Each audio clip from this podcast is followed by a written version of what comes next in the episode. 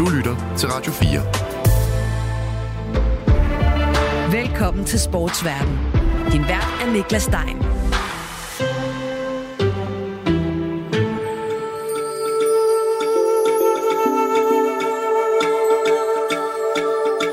And we will restore the image of FIFA and the respect of FIFA. And everyone in the world will applaud us and will applaud all of you for what we'll do in FIFA in the future.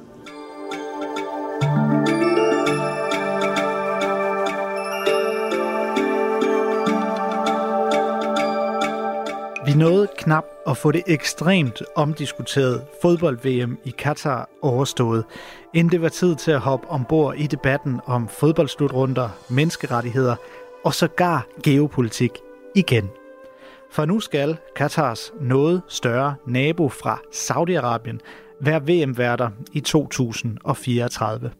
De stiller nemlig op uden modkandidater til det VM-værtskab, der formelt set først skal udpeges senere i år. There was only going to be one winner Saudi Arabia for the 2034 World Cup. Fast tracked by FIFA with a favourable process that deterred the only remaining contender. Men det er sket efter en meget kritiseret proces, hvor FIFA ud af det blå kreerede et VM i 2030, der skal afholdes i seks lande på tværs af tre kontinenter, hvilket betyder, at kandidatfeltet til 2034 blev indsnævret gevaldigt. Lad os lige tage den ekstremt interessante, men lidt kringlede forklaring om lidt. For først, der skal det handle om DBU, Dansk Boldspilunion. Det er fuldstændig uacceptabelt, hvad vi oplever. En ting er, hvad vi skal opleve på diverse møder, pressemøder, racisme, hykleri osv.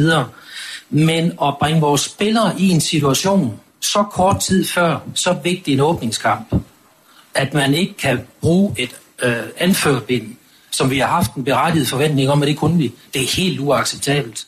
Det var dem, der var i skudlinjen op til VM i Katar, fordi det danske forbund stod for det, der for en del år siden fik navnet kritisk dialog.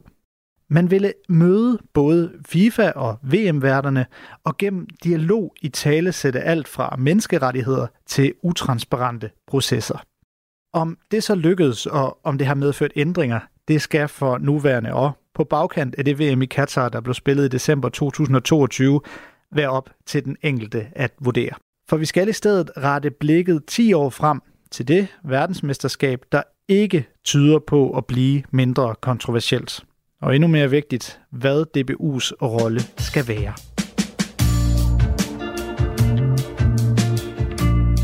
For skal det være et helt land, man skal forsøge at ændre, eller handler det her i stedet om FIFA? So we will work tirelessly, starting from myself. Fodboldens verdensorganisation, der uddeler værtskaberne, og som har været igennem den ene skandale efter den anden. Even by FIFA standards, these are extraordinary developments. At the behest of the US Attorney General, seven senior FIFA officials arrested at the crack of dawn concerning allegations of fraud, racketeering and money laundering. Og som oftest forbundet med uddelinger af de her VM-værtskaber, der er blevet afsløret som i flere tilfælde korrupte og uigennemsigtige.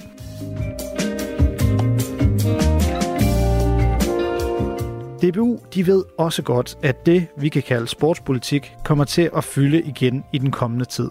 Ja, vi havde jo diskussionen også, da vi sad i Katar, ikke? For nylig inviterede forbundet en række journalister forbi til en seance med DBU-formand Jesper Møller og den nye direktør Erik Brygger Rasmussen, der kommer med et langt og anerkendt generalieblad som embedsmand i det danske politiske system og ambassadør i FN. Vi skal flytte på alle de parametre, der handler om ligestilling, og det er både på altså ude på banerne og administrativt, og det Jesper peger på, også i, i styrende organer. Det er det hele, der skal flyttes. Jeg var med, og der var mulighed for at spørge i øst og vest, og således også om det kommende arbejde med sportspolitik og VM i Saudi-Arabien. Og den kritiske dialog, den er, om ikke udskiftet, så i hvert fald overtrumfet af et nyt begreb, som de også er begyndt at bruge ind i Folketingssalen på Christiansborg. Men det vender vi altså også lige tilbage til, for først var der et andet hængeparti. Det, der senere i år helt officielt forventes at blive til VM i Saudi-Arabien 2034.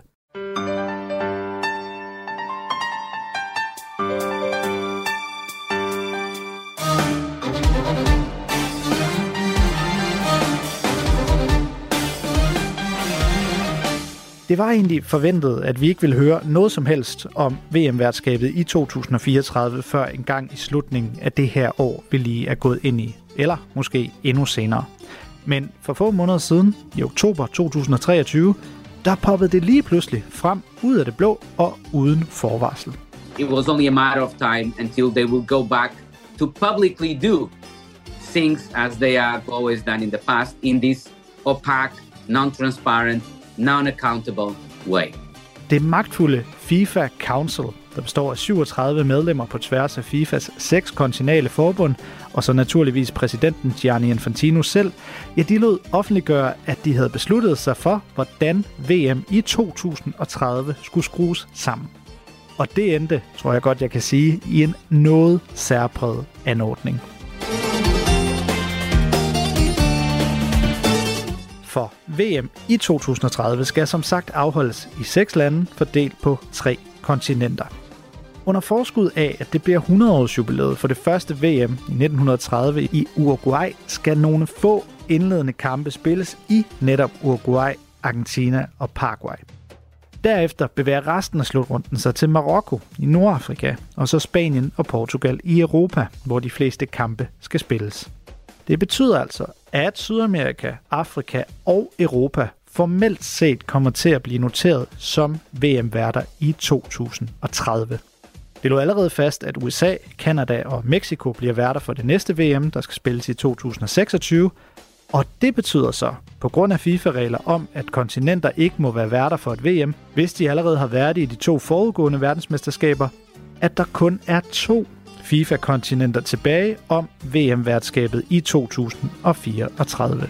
Det er så Asien og Oceanien. Og under netop det asiatiske fodboldforbund, der ligger Saudi-Arabien, som mange havde gættet på vil forsøge at få et VM til landet som et led i deres store og enormt ambitiøse fremtidsplan, Vision 2030, der byder på alt fra igangværende og omfattende reformer og øgede rettigheder til blandt andet kvinder, og så til decideret high-tech fremtidsbyer, ulige noget andet her på planeten. In January of 2021, Saudi Arabia announced plans for its own futuristic city called The Line. Instead of communities sprawling outward from a central location, they would be built vertically and arranged, well, in a line, hence the name. Og ganske rigtigt, der gik kun få timer den dag den 4. oktober fra FIFAs annoncering, som jeg lige har skitseret, og så til at Saudi-Arabien kom med et stort anlagt og velproduceret officielt bud på VM i 2034. We already took part in previous six World Cup, so the chance to do so in 2034 on home soil and in front of our fans in Saudi Arabia will be incredible. FIFA kom så lige med en ekstra udmelding. Alle interesserede i at afholde VM i 2034 havde tre ugers tid til at melde sig. Der blev altså sat en deadline på den 31. oktober 2023, altså cirka 11 år før det omtalte VM vil gå i gang. Ingen andre meldte sig, og dermed står Saudi-Arabiens bud som det eneste. Men hov, var der ikke noget med, at samtlige 211 FIFA-nationer skulle være med til at stemme om VM-værtskaber? To make sure that we bring football back to FIFA and FIFA back to football because this is what we have to do, what we want to do and what we will do. Og jo, for det er nemlig den regel, der blev indført som et svar på den kæmpemæssige FIFA-skandale i 2015, der førte til og siden til FIFA-præsident Sepp Blatters afgang. Normally, this five star hotel is where FIFA executives meet to wine and dine one another, to do business deals on the shores of the lake. But this morning was like something out of a crime thriller. Police swooped shortly after dawn, took several FIFA high rollers away to the station, accused of corruption. Nu skulle de få personer i det magtfulde FIFA Council nemlig ikke længere bestemme. Nej, nu skulle stemmerne fordeles hos samtlige lande. Demokrati. We'll restore the image of FIFA. We'll make sure that everyone, everyone will be happy with what we do. Og det bliver da også sådan, at VM-værtskabet for 2034 det først skal stemmes ind. Og så får alle 211 nationer en stemmeseddel. På den stemmeseddel, der står kun en enkelt nation, og den nation er Saudi-Arabien. FIFA Council har sørget for, at der ikke kan stå ret meget andet.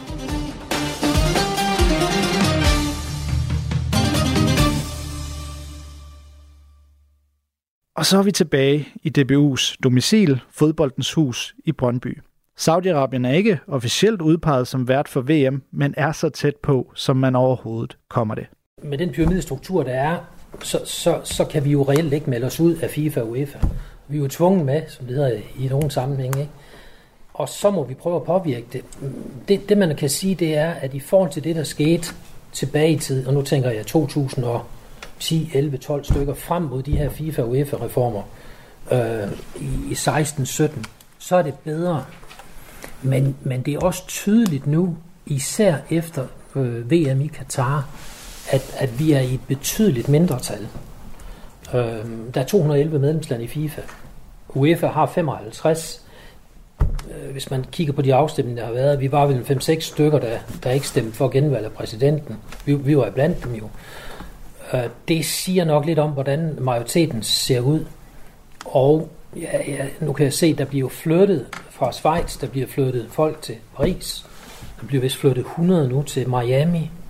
Det, og jeg, jeg tror ikke, det er det sidste, vi har set. Nu venter jeg spændt på at se de lovforslag, der kommer til FIFA-kongressen i Thailand. Så, så vi er i hvert fald i mindretal, men det er jo den, vi kan jo ikke rigtig brokke os, når vi er i mindretal, og det er en demokratisk øh, beslutning, der finder sted. Nu er det jo kongressen, der beslutter, hvordan, hvor VM skal placeres. Så det bliver svært, kan man sige, hvis et flertal beslutter sig for Saudi-Arabien, så bliver vores opgave, som vi også var i Jeddah, så bliver det at stille spørgsmål, kritiske spørgsmål, som vi har gjort hele vejen igennem situationen er anderledes, hvis du tænker på det. VM Katar, hvor vi var bekymret for, om der var korruption eller andet. DBU har faktisk allerede været i Saudi-Arabien. Det var de i december, da der blev afholdt FIFAs VM for klubhold. Her var Jesper Møller og Erik Brygger Rasmussen med, men de nåede ikke at se nogen kampe. De holdt i stedet møder. Og de vil invitere det saudiarabiske fodboldforbund til Danmark for at præsentere landets VM-bud, så man kan blive klogere på, hvordan det rent faktisk ser ud. Og her er det så, vi skal hive det her nye begreb frem, som vi skal begynde at forbinde DBU med. Og det er pragmatisk idealisme. Erik, du nævner det her begreb øh, pragmatisk idealisme. Det er et begreb, Lars Løkke Rasmussen har turneret med i sin tid som Danmarks nye udenrigsminister. Det handler om, som Lars Løkke skriver på Udenrigsministeriets hjemmeside, at vi gerne må mene, at vi har værdier, som vi mener er de rigtige værdier, men at vi ikke må blive missionerende. Og nu tager DBU også den pragmatiske idealisme til sig. Jeg er glad for, at du er den første, der har spottet det. Det, det tog mig tre måneder at nå til den konklusion. Altså, jeg er jo, jeg er jo åbenlyst belastet af, hvor jeg kommer fra. Det, det danske regering har gjort i al den tid, jeg har været i Udenrigsministeriet, det er at føre pragmatisk, idealistisk udenrigspolitik. Der var ikke nogen, der har ville sætte, sætte de ord på. Så da det kom frem, så kan det godt være, at det lød som et kæmpe nybrud, men for dem, der arbejder der, så er det ikke anderledes. Og når jeg så, jeg lige de tre måneder, jeg har også talt med Jacob om, hvad fanden kan vi kalde det, den måde, vi driver international fodboldpolitik på her, øh, og efter tre måneder, så er det konklusion, jeg kan ikke finde på noget, der er bedre, og derfor så skrev jeg det ind i, i, i den kronik. Øh, og det skyldes, at, og det står der også, altså, at det er lidt naivt, når vi alle sammen går rundt og bilder os selv ind, at, at idræt, sport, fodbold og politik øh, ikke, ikke er, er blandet sammen. Det er det. Og derfor er det heller ikke overraskende, når fodbold er så stor en magtfaktor globalt set, at det nærmest en til en af en tro kopi af de globale politiske øh, strømninger, der er. Øh, og, og derfor er det heller ikke så mærkeligt, at vi bruger meget det samme instrumentarium, som man gør i, i, i international politik, fordi vi er nærmest et spejl. Altså det er jo det, det altså når, når vi sidder og stemmer i FIFA og UEFA kommer i mindretal, så svarer det jo til, at når den danske regering sidder og stemmer om de samme forhold i FN's menneskerettighedsråd, så bliver vi typisk stemt ned, fordi der er ikke ret mange, der mener det samme, som, som den danske regering gør. Og derfor endte jeg med den konklusion, at i stedet for at finde på et eller andet, der næsten lugter af det samme, så kan vi lige så godt kalde, kalde det for, øh, for det samme. Og det er ikke, fordi jeg kommer til at, at råbe det i tid og utid, men, men det er, som jeg ser det, så er det den måde, vi kommer til at, eller har, som det er blevet ført også, inden jeg selv startede, det er sådan, vi også fører international fodboldpolitik, fordi man slås i nøjagtigt de samme termer og øh, i de samme forer. Og for at understrege det, bare sige, da, da jeg blev øh, ansat, eller øh, blev annonceret, at jeg jeg skulle være administrerende direktør, så blev jeg spurgt af en kollega, da jeg var i Genève, øh, en afrikansk ambassadør, som siger, er det her en promotion eller en demotion in the Danish government? Underforstået i hans land, så ville det være utænkeligt, at det ikke var regeringen, der udpegede generalsekretæren for den nationale fodboldforbund. De er sådan her. Og det, var ikke, det er ikke det eneste land. Der er rigtig mange lande, hvor det, det er en regeringsposition. Så fodbold, idræt, politik, de mange, mange lande i hele verden er fuldstændig sammenvævet. Og derfor bliver vi også nødt til at bruge den samme værktøjsmasse. Og i forhold til netop værdier, så vil DBU blive ved med at fortælle, hvad de mener, når de kommer rundt i verden, det understreger formand Jesper Møller. Vi kommer ikke til at ændre på vores holdninger og værdier i forhold til, hvad vi siger i internationalt regi. Aldrig. Altså vi har nogle holdninger, vi afstemmer med de nordiske lande, og så udpeger vi, hvem vi egentlig sender ud som, hvad skal man sige, budbringer, hvem holder indlægene og i hvilket regi og hvornår. Det prøver vi at afstemme nordisk. Vi har, vi har nordisk møde i, i Danmark i år, det bliver i Aalborg, kan jeg sige, til august, hvor vi også lægger en strategi op mod UEFA-kongressen i 2025, hvor der er valg øh, igen, altså CXK øh, og vi lægger strategier i forhold til FIFA. Så, så vi, vi kommer ikke til at tige stille, bare fordi vi er i mindre tal, eller fordi nogen synes, vi er træls at høre på. Det kommer aldrig til at ske. Der er sgu for mig advokat, altså vi siger, hvad der er nødvendigt, og så må man tage strygene. Vi kommer heller ikke til at reagere på, hvis vi får kritik herhjemme. Altså jeg er jo ikke valgt som formand for at være populær, jeg er valgt for at opnå resultater. Sådan er det. Øh, og, og det gør jeg alt, hvad jeg kan for at opnå. Jeg vil vinde. Jeg vil vinde på banen, og jeg vil vinde uden for banen. Og så må vi lægge en strategi, der sikrer det. Så vi kommer til at være kritiske. Og det oplever jeg faktisk også respekt for. Jeg tror nu, Erik var med for første gang. Vi rakte ud til Saudi-Arabien og bad om møde i Jeddah. Jeg, jeg, jeg er ikke klar over, hvor mange andre, der gjorde det. Og det var de faktisk glade for, for de vil gerne i diskussion med os.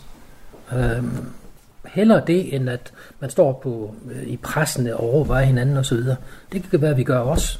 Men, men det er godt for tingene på bordet i en direkte dialog. DBU har for længst givet sin holdning til kende om processen op til VM i 2034, som altså nu har Saudi-Arabien som eneste kandidat.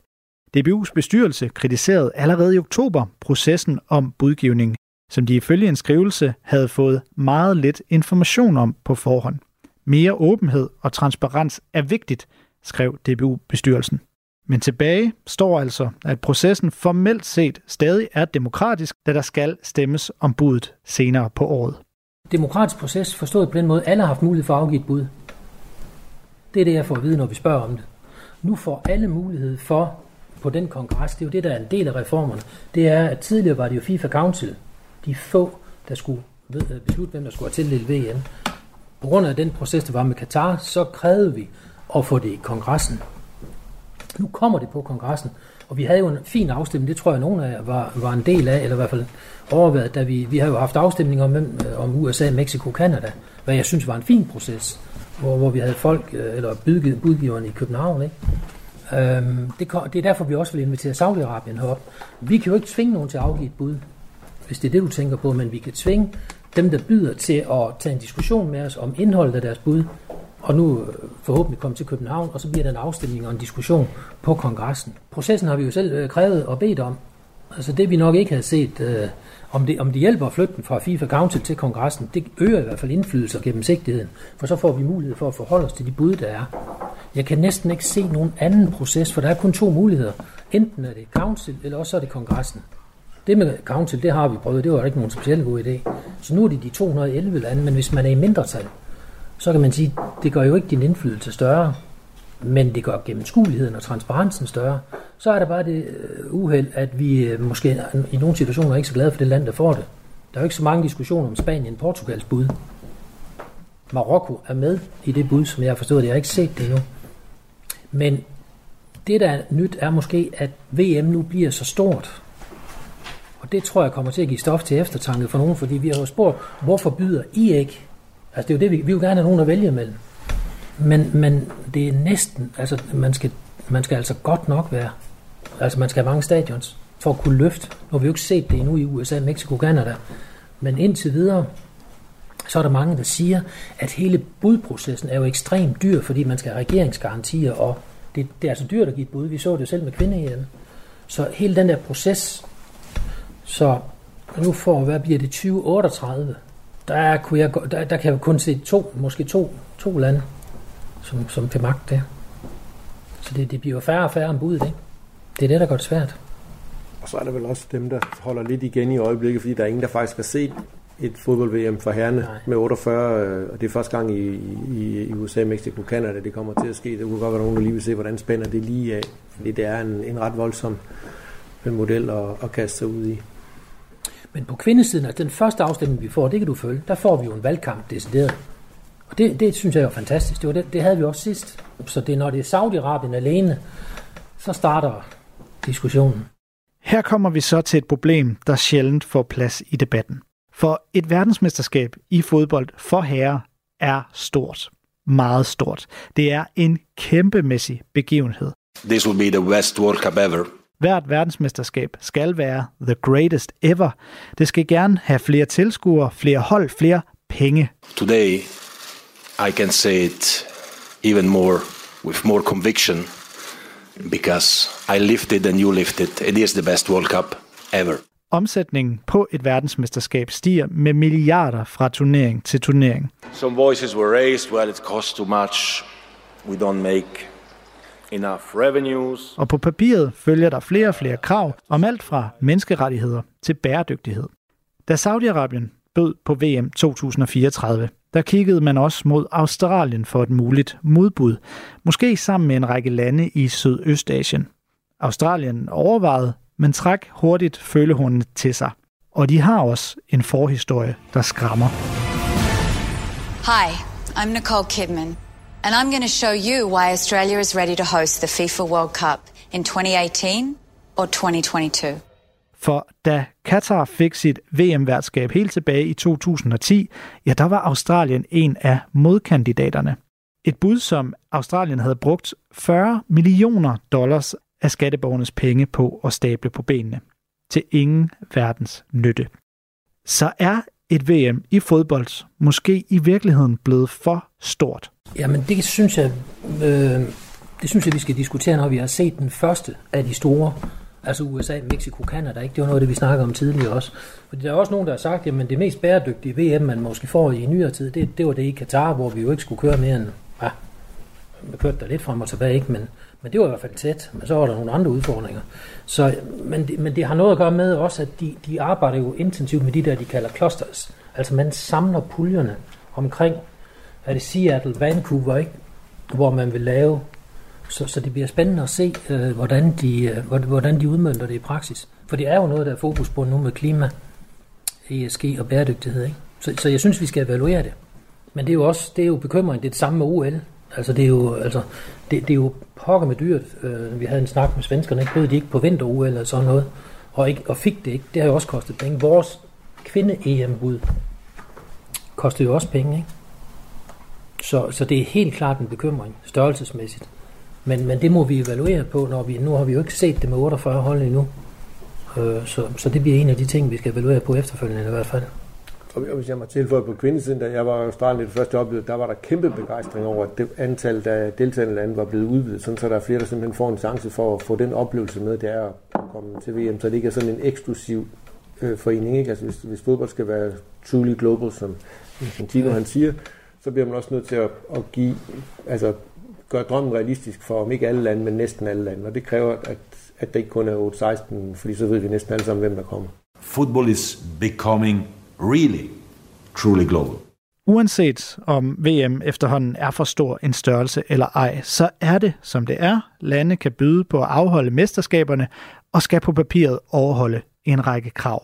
Op til VM i Katar var der meget fokus på menneskerettighederne, særligt med henblik på de mange migrantarbejdere, der længe levede under det omdiskuterede og stringente kafala-system med begrænsede rettigheder. Vi ser faktisk, at flere og flere ikke får deres løn. Selvom mindstelønnen er blevet hævet, så er der faktisk flere og flere, der ikke får deres løn overhovedet. Og nogle gange, når de protesterer over det, så er der ingen hjælp at hente. Tværtimod bliver de ofte deporteret. Et system, der stadig findes i Saudi-Arabien, der også er hjemsted for mange migrantarbejdere. Derfor må man forvente, at menneskerettighedsdiskussionen får endnu en tur i Manesien nu. Reglerne er der, men det skal ikke være nogen hemmelighed, at når vi diskuterer det her, med de her budgiver, for det har vi også gjort i forhold til Katar. De er fuldstændig uenige i vores fortolkning af menneskerettighederne. Og de begynder at snakke flygtningecenter i Rwanda, og den måde, vi øh, er ligeglade, øh, de snakker Ukraine, og når der, når der er krig i Ukraine, altså den får hele møllen nu. De er fuldstændig enige. Det er ikke det er de andre nationer, altså I så jo, altså vi har haft, når vi får, har haft diskussionerne fra øh, øh talerstol og så videre, der kommer øjeblikkeligt modindlæg, hvor, hvor de her argumenter bliver... De siger, at vi har en opfattelse i Norden, og vi er fem måske, der har den opfattelse. Der er ikke mange andre, der siger det ud over de nordiske lande. Det må jeg også erkende. I, I det. ser jo selv, hvad der bliver sagt. Jeg tror, det, altså det bedste gæt, men det tror jeg også, også kommer til at holde os stik, det er, at, at når vi får, FIFA skal jo lave en gennemgang af budet, øh, og der kommer nogle score på, og så har de ovenikøbet en ekstern til også at lave en score, sådan, igen for at øge transparensen, så det ikke er sådan en in-house job af nogle få udvalg i, i FIFAs øh, administration, så vil de formentlig pege på, at der er nogle af de her menneskerettighedskriterier, som i bedste fald øh, er, hvis man er positiv, halvt, så er glasset halvt fyldt, men ellers formentlig nok, at de ikke er opfyldt. Så mit bud vil være, så vil sauderne sige, at det er først om 10 år, og vi har en plan for, altså det er jo så politikerne og parlamentet, øh, siger, vi kommer med nogle reformtiltag over de næste år, sådan så vi, vi, vi, vi forbedrer situationen. Og der vil de henvise til, at over de sidste 10 år har de gjort det samme. Altså hvis man lavede en menneskerettighedsbeskrivelse for 10 år siden, så vil de sige, prøv at se, at vi har gjort det især på kvinderettighedsområdet, der er sket øh, en del. Den har de fået et kvindelandshold, det havde de ikke for 10 år siden, for der måtte man ikke spille fodbold som kvinder. Så noget vil de pege på at sige, at den, det spor, vi har lagt, det vil vi så fortsætte de næste 10 år. Og så kan vi så sidde der og vurdere, køber vi den, eller køber vi den ikke. Men, men det, vil være mit, det vil være mit gæt, at det er sådan, det kommer til at, at udspille sig. Og så tror jeg stadigvæk, jeg har jo siddet som menneskerettighedsambassadør, altså menneskerettigheder er ikke sådan en absolut størrelse. Der er ikke et land, der er medlem af FN, der ikke har skrevet under, eller ikke har tilsluttet sig menneskerettighedskonventioner. Det er fordi, de siger, at de opfylder den. Så bliver man eksamineret hver femte år, så får man 300-400 anbefalinger om ting, man skal forbedre. Når Danmark bliver eksamineret, så får vi også 300-400 anbefalinger, hvor vi skal gøre noget isolationsfængsling og you name it. Alt muligt, man kan finde på, hvor øh, andre lande ikke synes, at vi er inden for skiven. Derfor er det ikke bare at trække i en automat. Og dem, vi støtter os til, det er altid dem, der ligger samme sted som os. Det er Human Rights Watch, det er Amnesty. De, har, de ser verden fra der, hvor vi sidder. De sidder ikke i i, i Riyadh og laver menneskerettighedsrapporter. De har deres egen menneskerettighedsorganisationer, de ser noget helt andet. Men det, de i hvert fald forventer af os, det er, at vi prøver at sætte os ind i de faktiske forhold i det land, der byder. Og, og det er jo det mindste, man kan gøre. Jeg ved ikke, der vi var, jeg ved ikke, om I så det, Henrik, den der konference, der var i FIFA-regi, som Erik og Helle Thorning deltog i sammen med mig, øh, hvor, hvor deres vicepræsident, kvindelige vicepræsident i Saudi-Arabien, jo sagde, at der er stadigvæk nogen i Europa, der, der har den opfattelse, at det er forbudt for kvinder at køre bil. Øh, og så nævner hun nogle eksempler, hvor, hvor, hvor de synes, at tingene ikke bliver fremlagt ordentligt, og det skal de ikke fange os på. Altså det er egentlig det, vi godt vil have en diskussion. Så vi vil gerne invitere dem op, og, så, og, og, og diskutere tingene med dem, før vi skal tage stilling. Det, det må være den rigtige måde at gøre det på. Og gerne åbne op for pressen også jo.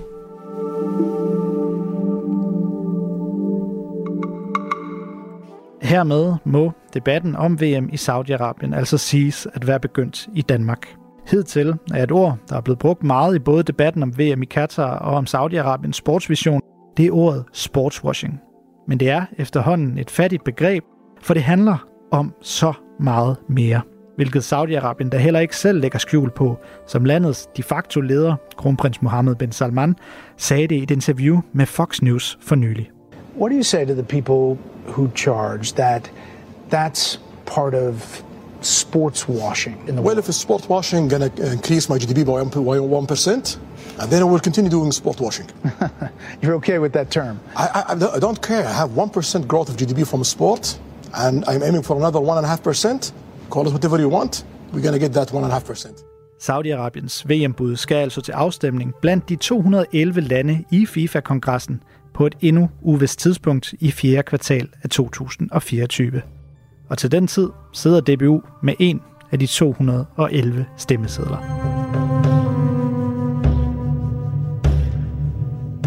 Du har lyttet til Sportsverden på Radio 4.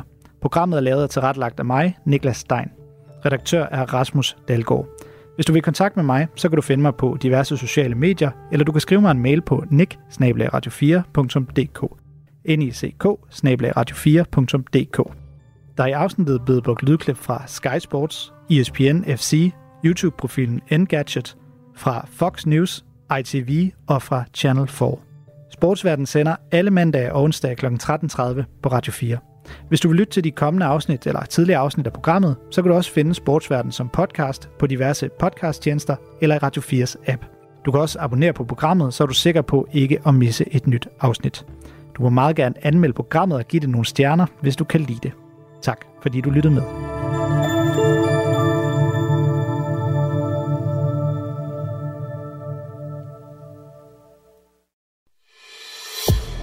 Har lyttet til en podcast fra Radio 4. Find flere episoder i vores app, eller der, hvor du lytter til podcast. Radio 4. Ikke så forudsigeligt.